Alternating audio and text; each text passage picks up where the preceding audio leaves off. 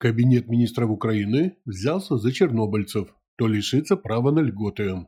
Добрый день, уважаемые подписчики и гости канала. В Украине пройдет чистка ликвидаторов Чернобыльской катастрофы. Так, всем чернобыльцам Украины нужно будет поменять удостоверение. В кабинете министров Украины не скрывают, что часть ликвидаторов может навсегда утратить право на получение помощи от государства, если при замене удостоверения выяснится, что оно было выдано с нарушением действующего законодательства. Таким образом, кабинет министров продлил до 1 января 2021 года процедуру замены удостоверений лицам, пострадавшим в результате катастрофы на ЧАЭС и другим категориям граждан.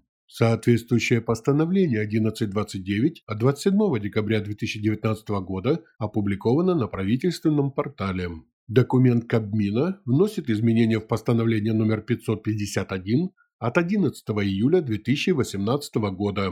Так, в постановлении указано внести изменения в пункт номер 7 постановления Кабинета министров Украины от 11 июля 2018 года номер 551 некоторые вопросы выдачи удостоверений лицам, пострадавшим вследствие Чернобыльской катастрофы и другим категориям граждан, заменив в абзаце 4 цифры 2020 цифрами 2021, сказано в постановлении. Удостоверения должны поменять следующим лицам. Пострадавшим в результате Чернобыльской катастрофы категория 1, участникам ликвидации последствий аварии на Чернобыльской АЭС категория 2 и 3, потерпевшим в результате Чернобыльской катастрофы категория 2 из числа пострадавших от радиационного облучения при иных обстоятельствах не по собственной вине. Как говорят в Кабмине, замена удостоверений проводится в связи с утверждением их нового образца. Совету министров Автономной Республики Крым, областным Киевской, Севастопольской городской администрациям правительство поручило провести замену до 1 января 2021 года.